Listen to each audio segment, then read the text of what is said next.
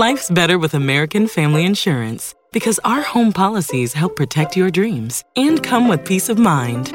Save up to 25% by bundling home, auto, and life. American Family Insurance. Get a quote, find an agent at amfam.com. Products not available in every state. Discounts may not apply to all coverages on an auto or home policy. Discounts do not apply to life insurance policies. Visit amfam.com to learn how discounts may apply to you. American Family Mutual Insurance Company SI and its operating companies American Family Life Insurance Company 6000 American Parkway, Madison, Wisconsin. Star Wars 7 by 7 episode 1945. Today I'm answering questions that have been submitted by patrons of Star Wars 7 by 7 in our monthly Q&A session. Punch it.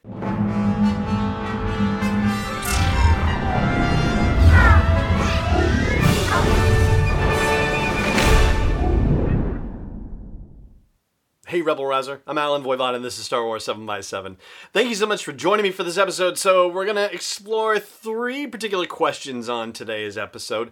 One of them is going to involve why Kylo Ren has not talked with his grandfather, the Force Ghost of Anakin Skywalker.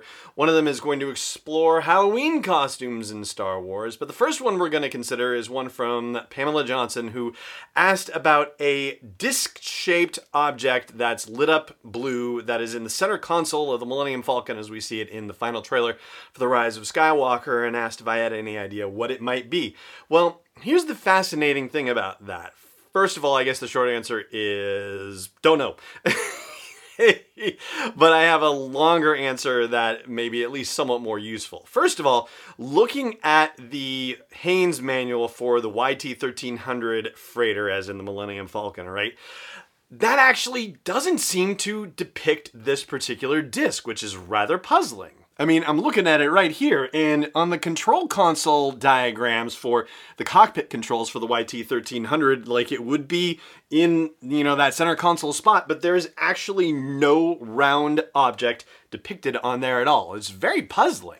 So I did what one does in situations like this, which is go to Google, and there's not necessarily an answer for it there either. But what I did come across was a rather awesome video on YouTube that supercuts all scenes that take place in the cockpit of the Millennium Falcon. It's about 14 minutes and 36 seconds long, I think it was, and it is a compilation of every scene that takes place in the Millennium Falcon cockpit. It includes Solo, a Star Wars story, and goes all the way through The Last Jedi.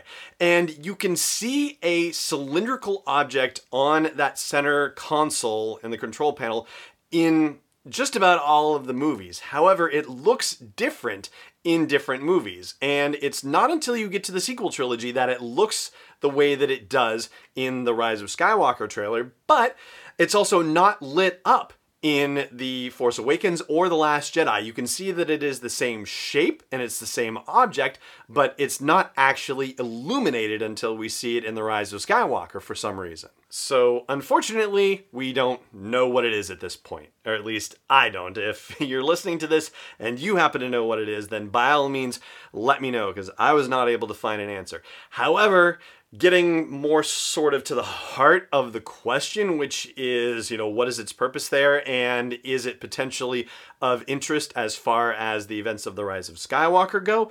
Well, the answer to that is no. It appears to be part of the ship itself and a you know standard thing. So it's not like, for example, something that has to do with that you know round disc-shaped cylindrical object that we saw a photo of with you know Zorii Bliss holding it as part of one of those Entertainment Weekly exclusive photo releases. Right? It's not tied to that.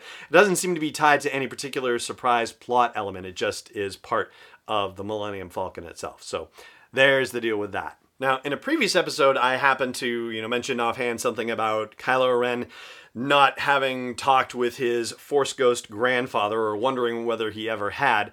And Fred Butler, who is a patron of the show, said that that has been puzzling him ever since I mentioned it. And he was wondering just why that's, you know, seems not to have happened. Well, in thinking about this, because this really is more of a thought experiment thing than anything else, because we don't have any evidence one way or the other, but we do have circumstantial evidence in that regard, and that has to do with a novel that gets referenced quite often on this podcast. I think if there's one novel that I talk about more than any other, it's probably the novel Bloodline by Claudia Gray, which takes place six years prior to the events of The Force Awakens. It's in that novel, it's been out for a few years, so you probably don't need the spoiler alert, but spoiler alert anyway. It's in that novel that the galaxy finds out that Darth Vader and Anakin Skywalker were one and the same person, and that by extension, Leia Organa and Luke Skywalker are the children of Darth Vader. And this is relevant for our purposes here because Leia reflects that they haven't told Ben this, that he does not know this fact. They've kept it from him. And now she is upset that not only did she never tell him, but that he's going to find out through, you know, some sleazy holonet you know, broadcast that's going to sensationalize the whole situation instead of hearing it from a loving source. And we don't actually get to find out how he actually finds out about it. We don't know. That particular thing is not depicted in the events of Bloodline. However, it also got me thinking about the notion of Force ghosts and how and when they appear to people in the Star Wars movies. And it seems like it only happens in times of you know, very significant life events or very stressful events. For example, the first time we see a Force ghost is in The Empire Strikes Back when Luke is about to die of exposure on Hoth and Obi-Wan shows up to tell him to go to Dagobah.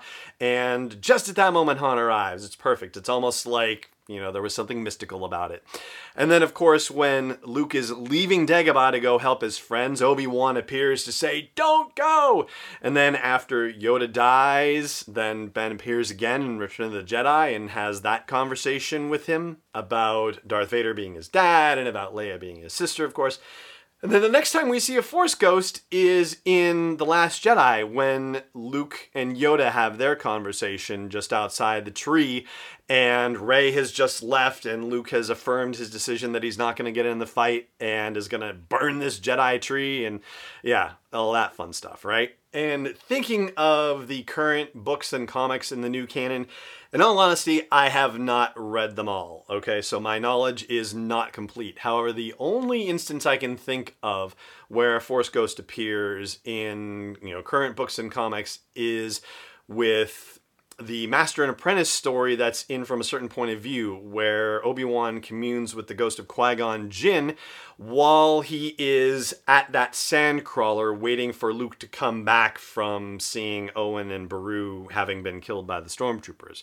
So another, you know, life-threatening situation. And I believe there is something that happens as well in the Clone Wars cartoon series, but also again, you know, a very, you know, serious and significant situation where these things happen.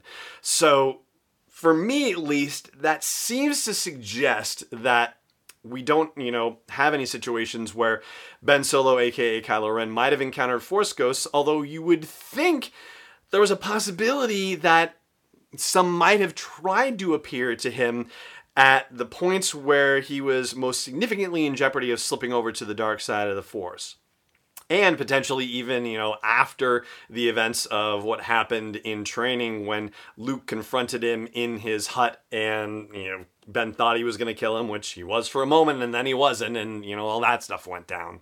And I think in my mind, I could convince myself that it's entirely possible the ghost of Anakin Skywalker appeared to Ben Solo sometime after that final blow up with Luke and that whatever conversation they had sent Ben down the wrong path. Not intentionally, but that Ben was in such a distraught place that whatever he heard from Anakin Skywalker might have also pushed him in the wrong direction. Not that he wasn't already headed that way, and not that Snoke hadn't already influenced him to go in that direction, and not that the big confrontation with Luke didn't contribute to that, but yeah, I, I think it's possible that they may have had a conversation at some point, but you know, again, I think that's something ultimately that we're going to hear about in The Rise of Skywalker. I certainly hope that we do.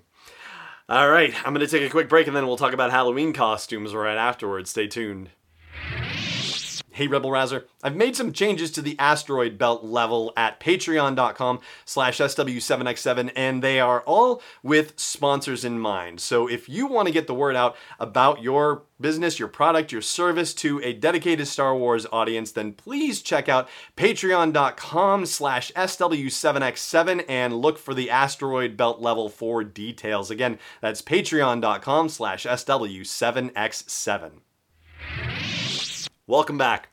So, Bobby Gordon, also another patron of the show, asked about the Halloween costume situation. If I had five favorite Halloween costumes, considering that today is Halloween, you know, this is a tough one, and I don't quite know how to answer it, to be honest with you.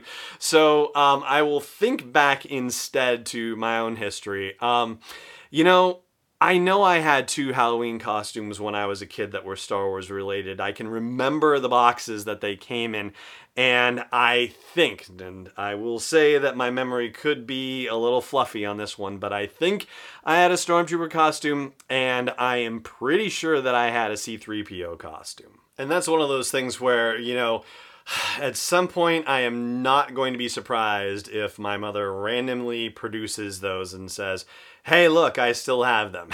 All right, so um, I would say, you know, those are probably two. And then it was really great fun to be able to dress up as Han Solo along with my wife dressing up as Princess Leia one year. And so I've got two more right there. I've been racking my brains about this one for the better part of a week. And, you know, not just in relation to this question, but even also just in general because Halloween coming up. And this is the first year that my kids both are not dressing up for Halloween. And I don't think that either of them wore any Star Wars costumes when they were younger. I, I, can't think of them having been in any of them. And we used to keep costumes like in a bin that was accessible to the kids so that way they could play dress up when they wanted to when their friends were around and whatnot. And I don't think we had any Star Wars holiday costumes or Halloween costumes for them at all. We had lightsabers, we had laser blasters, but yeah, no costumes, strangely enough. So my Fifth and final one is going to have to be the giant full body Chewbacca snuggie that I was given as a gift not too long ago. It is a, you know, full furry suit with the hood that comes over. It comes with a bandolier and a pouch that I can throw my glasses in and whatnot. Um, those I think would be my five favorite Star Wars costumes. Not necessarily all Halloween related, but certainly the ones I think that are probably nearest and dearest to my heart. I'm still shocked by the, you know, and I'm gonna end up looking through my Facebook history to see if I can find one with my kids, but I, I don't think they ever did. I'm pretty sure of that. Anyway, so there you go. Um, and if you have you know pictures or you know recollections of favorite halloween costumes that were star wars related that you want to share i would love to hear about them. So wherever you catch this episode, share a comment, or if there's no comments there, then at sw7x7.com. And that is going to do it for this episode of the show. Thank you so much for joining me for it, as always. And may the force be with you wherever in the world you may be podcast is not endorsed or sponsored yet by Lucasfilm Limited, Disney, or 20th Century Fox. It is intended for entertainment and information purposes only. Star Wars, the Star Wars logo, all names and pictures of Star Wars characters, vehicles, and any other related Star Wars items are registered trademarks and or copyrights of Lucasfilm Limited or their respective trademark and copyright holders. May the force be with them. All original content is copyright 2019 by Star Wars 7x7. We hope you love it.